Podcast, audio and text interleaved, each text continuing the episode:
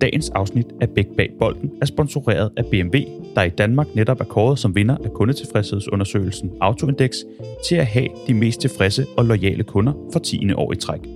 Og er naturlig, men naturlig skal du ikke gå på kompromis med den gode smag. Hos Naturlig er 100% plantebaseret, lige med en stor saftig burger og en stadionplatte med det hele. Det er smagen af en grønnere fremtid.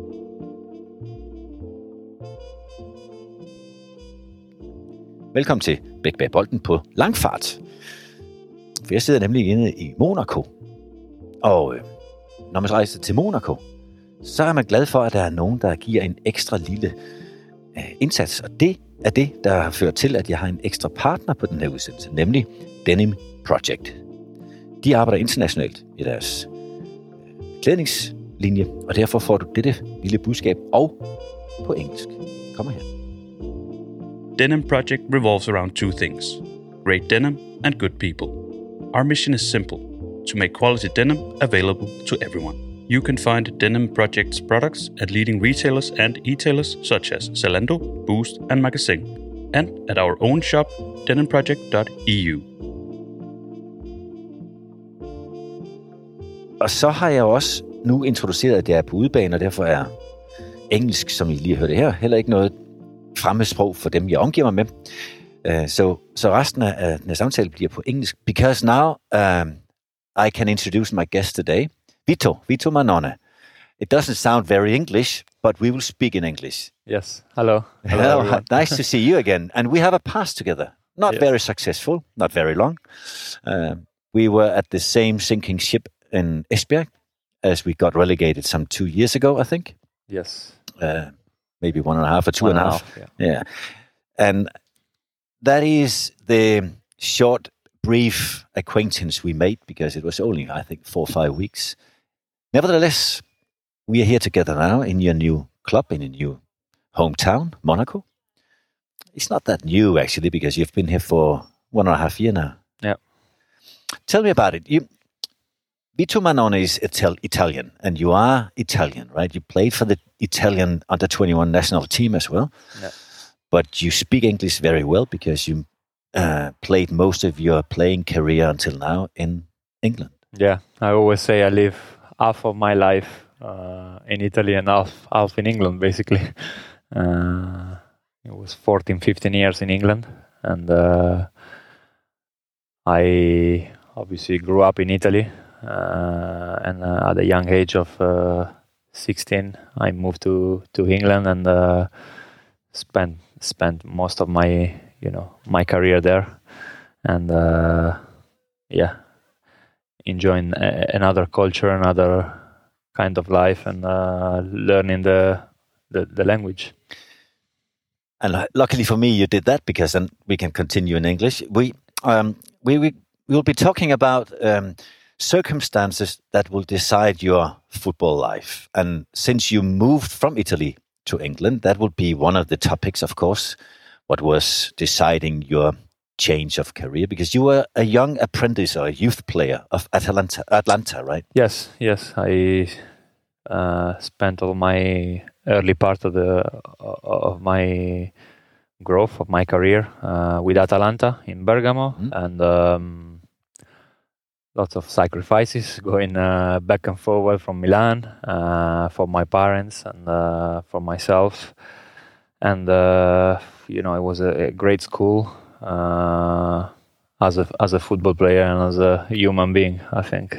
Um, and then um, it was something important for for myself now, up to now, up to nowadays, um, to learn the basics, to learn all the technical and tactical stuff in Italy, and you know, bring it with me in in, in my career. Would you say there's a big difference in goalkeeping in Italy and in England? Because both uh, have a very strong tradition for goalkeeping, the Yeah. goalkeepers, right? Yeah. Is there any bigger difference you could you can mention? Um, it's very very technical. Uh, in Italy, is, uh, they spend lots of time on uh, giving you the best basics you can have, and uh, In what sense? technical and, and giving your best basics? How, how would that be? Um, in terms that uh, the concentration on a single save, on uh, the way to get up from the floor, the way to uh, push, make a dive, your handling. Um, for example, where you push your shots, things like that. It's so important. We used to spend many, many hours during the week uh, learning uh, all this kind of you know little technical, which you know in England I, I, I saw and I live maybe now they are growing uh, and catching up, but it's a different way of approaching. You know, it's more shot stopping, more you know, And crosses. yes, crosses, uh, challenges. It's, it's a different way. Football is different. Mm, Possibly, Italian football and English football is a big difference, which is the, as you say, the physicality is is completely different. So when I went there uh, as a youngster with all my tools, 17. yeah, 17, I had to move into a football of, as you say, challenges, more direct, more more shots, more. So uh, at the end of the day, you become a different goalkeeper in a way, and you have to adapt.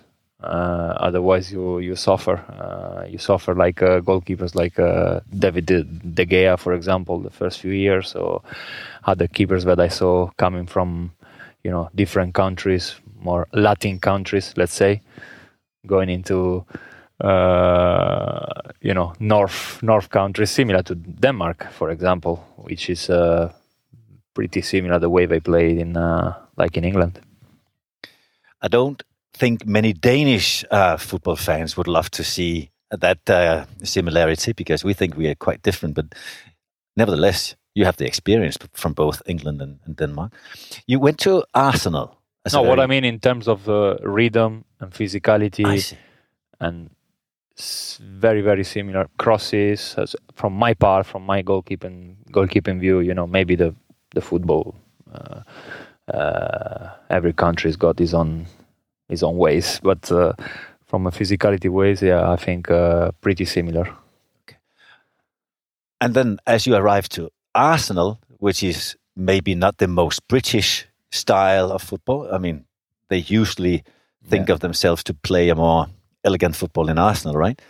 yes You, you were part of a different culture then, but but tell me about the difference, both from a bo- goalkeeping perspective, but also as a football player in general. as a football player, I always I always believe that uh, you know when you come into Arsenal and you basically step into the doors of the of the training ground, you you like wearing a dress and you have to wear that dress, and you know you have to start thinking, play the nice football, be the kind of football player. Otherwise, you're not at Arsenal. So you have to. It's like a philosophy. I'm the, actually the other day, uh, a week ago, I met uh, Arsene Wenger uh, here in Monaco. He was here, and it was nice to meet him after a few years. And uh, he kind of remind me straight away, you know, talking to him, but the philosophy, the philosophy that is, you know, is still into the heads of the players and uh, and uh, everyone at Arsenal. You know, you you have to weigh the Arsenal way they call it and uh, you need to play, you need to enjoy, you need to play attacking football is all flawless and as you say, probably the the less British uh, club full of uh, foreign foreign players. You know, I have many teammates from all over the countries, and uh, uh, I used to love that. I used to love the the attacking mentality football. How many years did you spend in Arsenal? Uh, in total, was eight years. Eight years. Yes. And as it usually is in British football, many of the years would be on loan, occasionally half a year, maybe even. Yeah, I spent a couple of years uh, on loan. Uh, I went uh, up north to Hull City um, for two consecutive loans, uh, which it was again great experience. Get to know the real football, and uh, and uh, you know I played many games. Uh, grew as a as a goalkeeper and as a man, and came back stronger at Arsenal in the Premier League, and uh, that was a special special loans for me special moment And tell me about uh, the I mean, for some people, especially not British football players, it would be regarded as maybe um, uh, unfortunate, um, um, a sign that you are not qualified enough that go on loan many times. But it's not like that in British football, is it? It's, it's part of the education. It's part of the building up as a as a player. For many players, it is. Yes, yes. I mean, uh, just a, an example. Just, sorry to interrupt you. Yeah. Uh, earlier in this podcast series, I talked to Kasper Schmeichel, as you might know as well, Mhm. and he, he's one of one of the most uh, successful Danish football players at all time, and he went on a number of loans Yeah, in, the, in yeah, the I beginning of his career. Right? I remember it was, uh, you know, I know Kasper, um, played against him a few times, so I know the the way his career went. As you say, in England, you have to, you know, he decided that way. Mm, My was my my way was a bit different. I wish maybe that I went a little bit more on loan and and play even more because nowadays, as you say, the young young English keepers, or you know, in general, uh, young young players, they send them on loan. They don't mind to you know send them very early at a young age, get the experience in, and uh, as as I said before, come back stronger and ready to play the the big football. You know, if you show it. Obviously, you need to show your qualities, and uh, you need to you can show it in the lower leagues, League One, Championship, any league. I've seen many many youngsters, you know, uh, similar to Kasper, uh, who went all over the places in England. He he probably told you. And uh, he went even in League Two, I think, Notts County at one point. and He did. so i sometimes you're thinking, oh, it's not, you know, it's a small team for me, you know, I'm better than that and things like that. But I, I, I think that he, he still has good memories and uh, learn a lot from, from that moment. And now he's a top keeper for Denmark and, and in the Premier League. And, and you would be you would be ready to move all all the time to one end of the or the other other in England just to find the the playing time. Yeah? It's not a problem to move your family. At that time, you didn't have a family, did you? Oh, of course, you had your parents. Uh, always, you know, always had my wife with me. Uh, I was pretty lucky. Uh, we met uh, very young and we grew up together basically.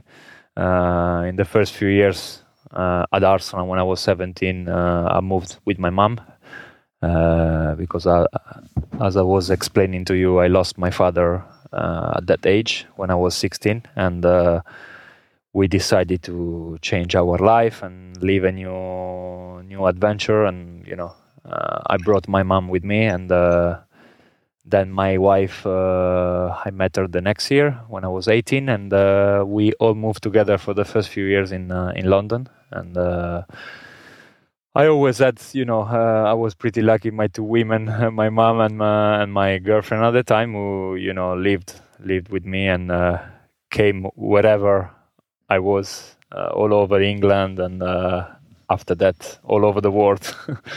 yeah, because you you played not only in a number of clubs in England. Reading was one of them. Uh, yes, You have quite an impressive game, especially Yeah. one to remember. Sunderland. Yeah, Yeah. Sunderland you did as well. Yeah. And to to American football as well. Yes, Minnesota. yes, that was a experience. You know, it was a moment I decided to, you know, take this this decision. I was uh, I was towards the end of a, of a contract with Reading, and um, I thought I needed to to leave the. You know, I, in my head, I always had the um, uh, kind of dream of playing. Uh, also for one season only uh, in America. Uh, it's strange enough because you know um, I was there a few times on holiday, and I thought, you know, I want to play. You know, I always said to my to my wife, uh, I wanted to play one year just to try, travel America, try the experience. You know, the stadiums. It always looked nice to me, and uh, it was a good adventure, and I really enjoyed it. And you did, and you from Minnesota you went to Danish football in Esbjerg on a Yes. on a half year loan Yes. as well. The last half year of your contract with Reading. Yes. When how did all of this happen? I mean, all the traveling, all the changing. Is that due to uh, your agent, or how would have how would that have uh, been possible? Uh, it was it was a moment where I could easily stay, you know, came back from America, uh, where I won the goalkeeper of the year. Everything went well, and I was really happy, you know. But uh, because of the timing of the MLS, which finishes in uh, in November, uh, we went to the playoffs. It was a successful year, as I said, but after I had that uh, last part of my contract where the season already started in uh, in England in Reading for six months, and I was not in the plans uh, of the team. And so either I sit on a couch or I look around, and uh, you know I've been offered this uh, this chance to go in Denmark, and I looked at the league and uh, to keep playing and keep fit, you know. for obviously hopeful of the of of the next contract, uh, around the world or whatever it was. So um, I thought it was a good level and a good club, and uh, you know I went and meet the club, meet the board, and uh, I saw a nice stadium, nice facilities, and I thought, why not? Let's get the challenge. You know, I don't want to sit on the couch. You know, I don't really care about the financial part. I want to uh, train hard, play, and be happy, and uh, you know, don't have excuses. Don't sit uh, doing nothing because my job. I was coming from 60 games in a row in uh, in MLS, so I wanted to carry on, you know, and uh, I thought actually, despite the end result, it, it was a, a, nice adventure, a nice uh, um, a nice way especially with COVID, a nice way to play 13, 14 games at the end of the year. Uh, and I would like to deep a little bit deep uh, dive a little bit deeper into the experience in Danish football. Before we do so, I'd like to give the opportunity for a small, a small wow, this is very English for me, right? Brief information from the partners of this podcast, and it would come yeah.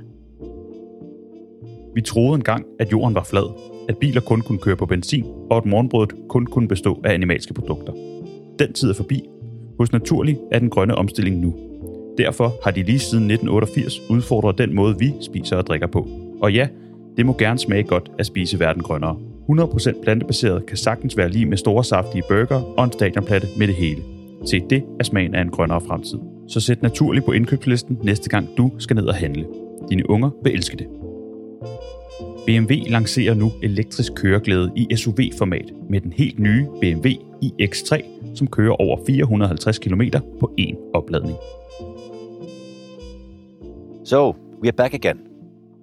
And I maybe should explain to whoever is listening that all the noise you might have in the background is due to the fact we're sitting outside at a cafe. Um, and, and this is mid February. And for me, this is extraordinary. Sitting outside at, at a cafe in February would be very difficult, you know, in Denmark. You you you were. Yeah, I remember. I remember the snow. yeah, you were there at, at winter time as well, and and yeah and you had your experiences. So tell me, um, you said before that the playing style you experienced in Denmark would be more similar to British football. Yeah, yeah. In a way, in a way, it was uh, similar uh, from a goal goalkeeper point of view, you know, and uh, the mentality of the teams, you know, strong on set pieces and uh, very direct, and uh, you know, physical teams you always have a, a, challenge in front of you. Any team we we we play are probably apart a couple where they play a little bit more football and it was more open football. Mm, you know, it was Copenhagen, for example. Uh, uh, Nordsjælland was another team who played good football. Um, the rest, it was more, yeah, very direct and very, very strong on. Uh, on set pieces. And especially because your team, our team at that time, Esbjerg, ended up playing in the relegation mm-hmm. um, group. And I should not, I don't think I'm blaming anybody, but in that part of the league is more physical, more set piece dominated than usually it would have been yeah. in the best four or five teams. And then, of course, with the uh, heavy risk of getting relegated. There's more at stake for some for some uh, clubs. How yes. did you experience that uh, uh, last part of the season when it got clear that Esbjerg were very close, was very close to re- relegation? Ah, it was always a challenge. Um, I love challenges, so it, it, didn't matter what part of the uh, of the table we were. You know, for me, I always take it like that from my previous experiences.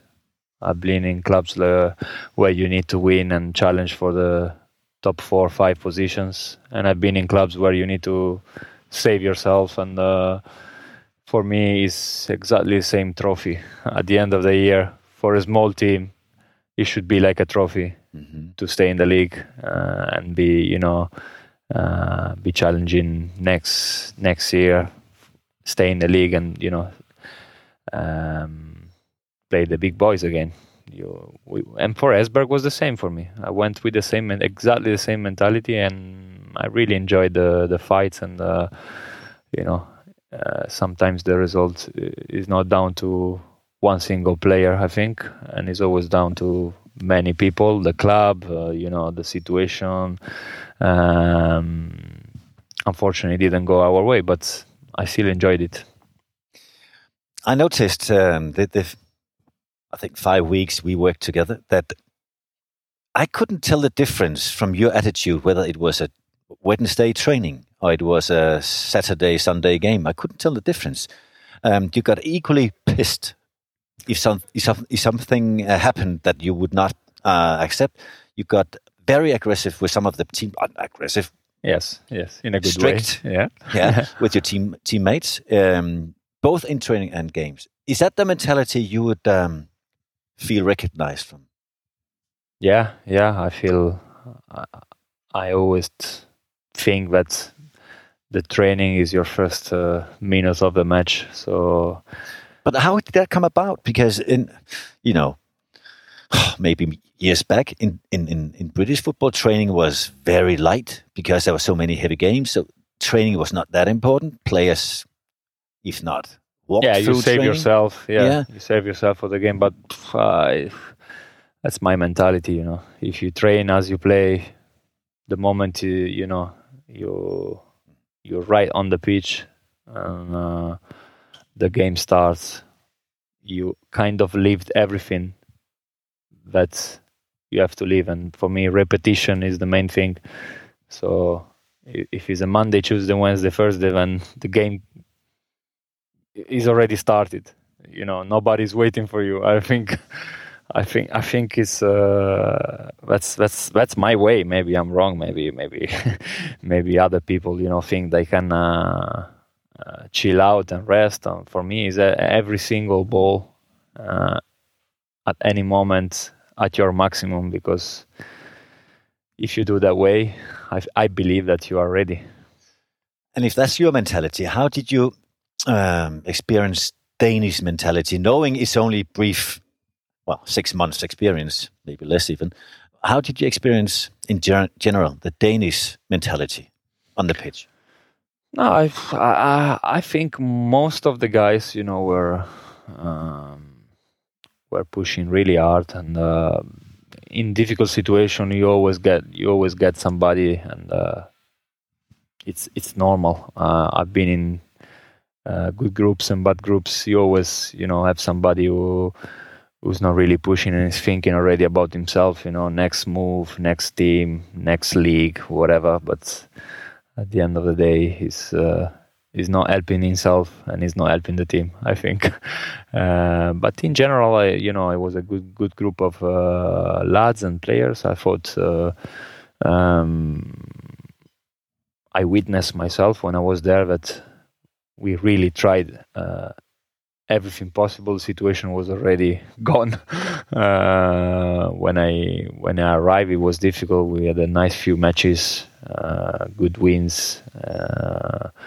against Copenhagen. But in the moment where we needed uh, the points, we, as you say, in the last part, the playoffs, um, we didn't get the the rewards we needed, uh, and that's how it went. Uh, it, was more a battle of who was the better team between you know uh, at the end uh, between the one who had a difficult season. And uh, it's difficult. You have to come out on top and all of a sudden you know you you spend all the year you don't have the nice results and then you have to switch your mentality completely and and win and start to win and start to get out of the of the group as the strongest team. And it's difficult Yeah, it's it's a very important aspect, the mental game, right? Because I was, I noticed um, because I, I had the opportunity to work with you for how many games? Six, Oh, I Yeah, think six yeah, games, and we won all six games.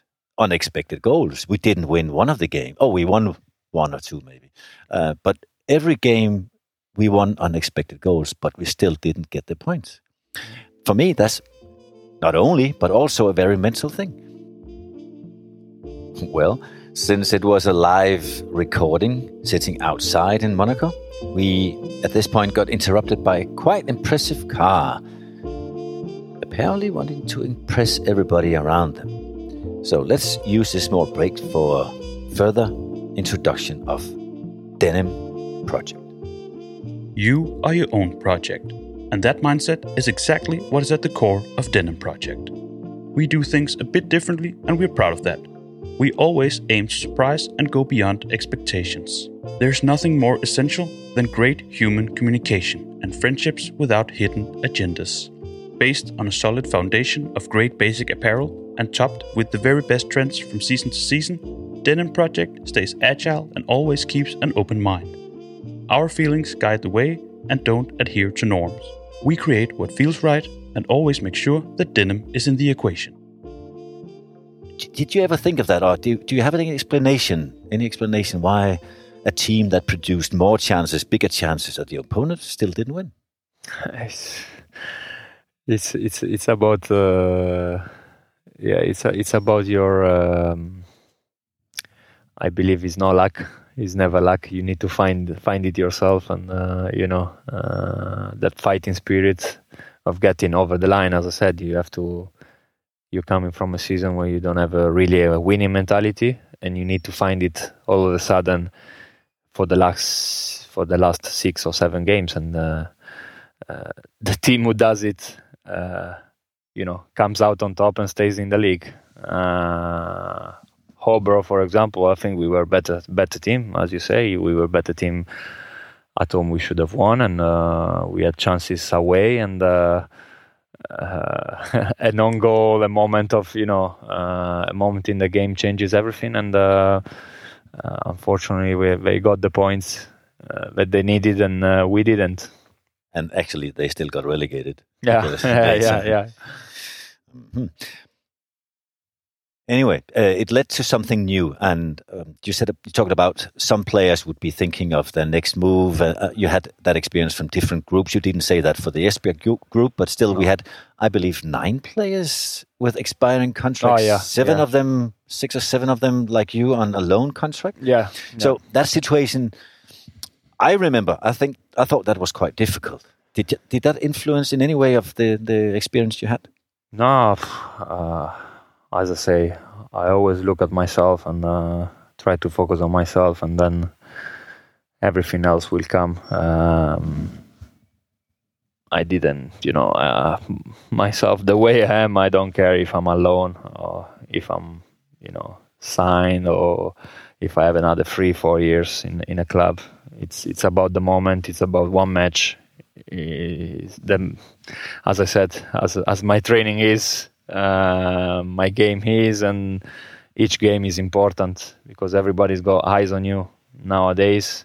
It's not like in the past. You have cameras, you have videos, you have Wyscout after the game, and you know, you know, I knew that I was fighting for uh, uh, for Esbjerg first, and for myself, and then uh, for a possible uh, another team. And if I don't play well, I don't perform well, another team don't come. So even if you don't have a contract, uh, you know your your contract is expiring. I believe that you have to do your maximum because you never know who is looking at you. That is true, and, actually, you did a very good job. I can say that from my, my own experience, and it also it uh, is also proven from the fact that you actually moved to a much bigger league and a much bigger club.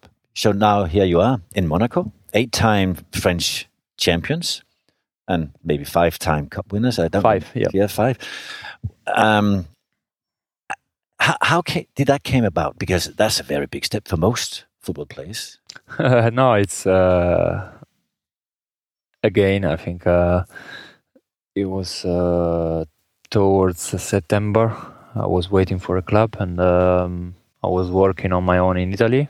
Uh, remember uh, after the Danish experience, where, as I said, I was quite happy because I, you know, in a, mm, most countries they stopped the league. Like in France, they stopped the league. Some countries didn't play, didn't finish the, the Due to the competition due to COVID nineteen. I was lucky because at the end of the day, after a break of two months, uh, we started again and played the playoffs. When you when you when you came and worked with Esbjerg, uh, we were lucky. You know, uh, I could have played at the end of the of the year 13, 14 games on top of my previous experience in America, where uh, it went really well. So my game time was there, and as I say, somebody's always looking. You don't know. Uh, you have to do well for for yourself and for your team. At the end of the day, the scouts are the scouts are around, and the director of sports are looking. You know, your previous career, what you do, and hopefully, you know, this uh, has brought me to this experience. And uh, they needed a goalkeeper, and uh, here I am. And Monaco is in a rebuild, more or less, have been so in the last 18, 19 months, uh, after some very difficult situ- uh, years following the Champions League success. What is that, four years ago, and the big sales, and then they almost got relegated. And then in the COVID 19 season, that was stopped halfway through or something Yeah. like it. They were ninth, but not in a good shape. And then came the changes, and you're now part of a big uh, rebuild of one of the biggest clubs in, in French football. Uh, how how does it feel? I mean, playing in Monaco is basically a national team, isn't it? Because you're not a one club city, you're one club country. It's Yeah. quite crazy. Yeah, yeah. No, it's strange. It's strange. It's a. It's only a small, a, a small country. Let's say. Um, you, you you can take your car and do it in 15 minutes. I always say you can go around all the the, the whole Monaco. No, it's about the rebuilding. Yes, it's. Um, last year was very successful. That was. Uh, that was good to come here and uh, you know be part of a of a nice group. Um, we got to a final of the cup again. Unfortunately, we lost to Paris Saint Germain, but it was a nice experience, and we got uh, third in the league, uh, qualifying for the qualifier of Champions League, and uh, it was quite successful. I came, you know, and um, I could have played three months uh, when uh, when the other goalkeeper was injured, so I was really happy, you know. Uh, and this season is, despite the change uh, of a coach uh, during the mid-season, you know, we almost almost there. We are still in the Europa League, um, which is coming really soon. Uh, we are in the semi-final of the French Cup, and we are there about to push uh, for a podium uh, in the league. So it's. Uh, it's a good rebuild. It's uh, it's a lot of work behind, but uh, it's a nice club. Amazing facilities now, new training ground, and a lot of young players with talent, with a mix of veterans who are helping. What does the spectators mean to you? Because I mean, you've played for bigger crowds than you have in Monaco. Uh, Monaco is well known for having a eh, maybe enthusiastic, maybe intense, but not very big crowd. No, How is that for you? Uh, it's it's strange. Well, first of all, we we we missed uh, the crowd last year completely, and uh, you know, since the COVID nineteen, even playing in Denmark with uh, almost no fans. Uh, not for every game, but we had some games with small fans, and then some games completely without. It was hurtful, painful, and uh, it didn't help. I think it didn't help for the results. Uh, coming here as well, you know, last year I played and uh, I felt I missed, I missed completely something. You know, it's like taking a part of my heart. The fans are, you know, I love to play in front of fans. Played in England, big, big crowds and uh, full stadiums, and it's it's painful. So from that point of view is is difficult. At home, we don't have a, such a big uh, big crowd. I think Monaco fans um, away they are amazing, they always come. Probably they come from different parts of the of France. You know, it's it's more like that. Monaco is not big, and there's a lot of uh, things to do, and um, you know, it's it's uh, it's different. It's it's a different uh, different club. But as you say, the the the, the fans who comes and support us every time they're really intense, and we are lucky lucky to have them. But uh, it's a dif- different way. When we play away, we have a brilliant, brilliant uh, supporters who travel really far to watch us. Do you know what? Do you know the average crowd at a home game with no COVID nineteen restrictions? What it would be the what would be the expected crowd for a home game usually?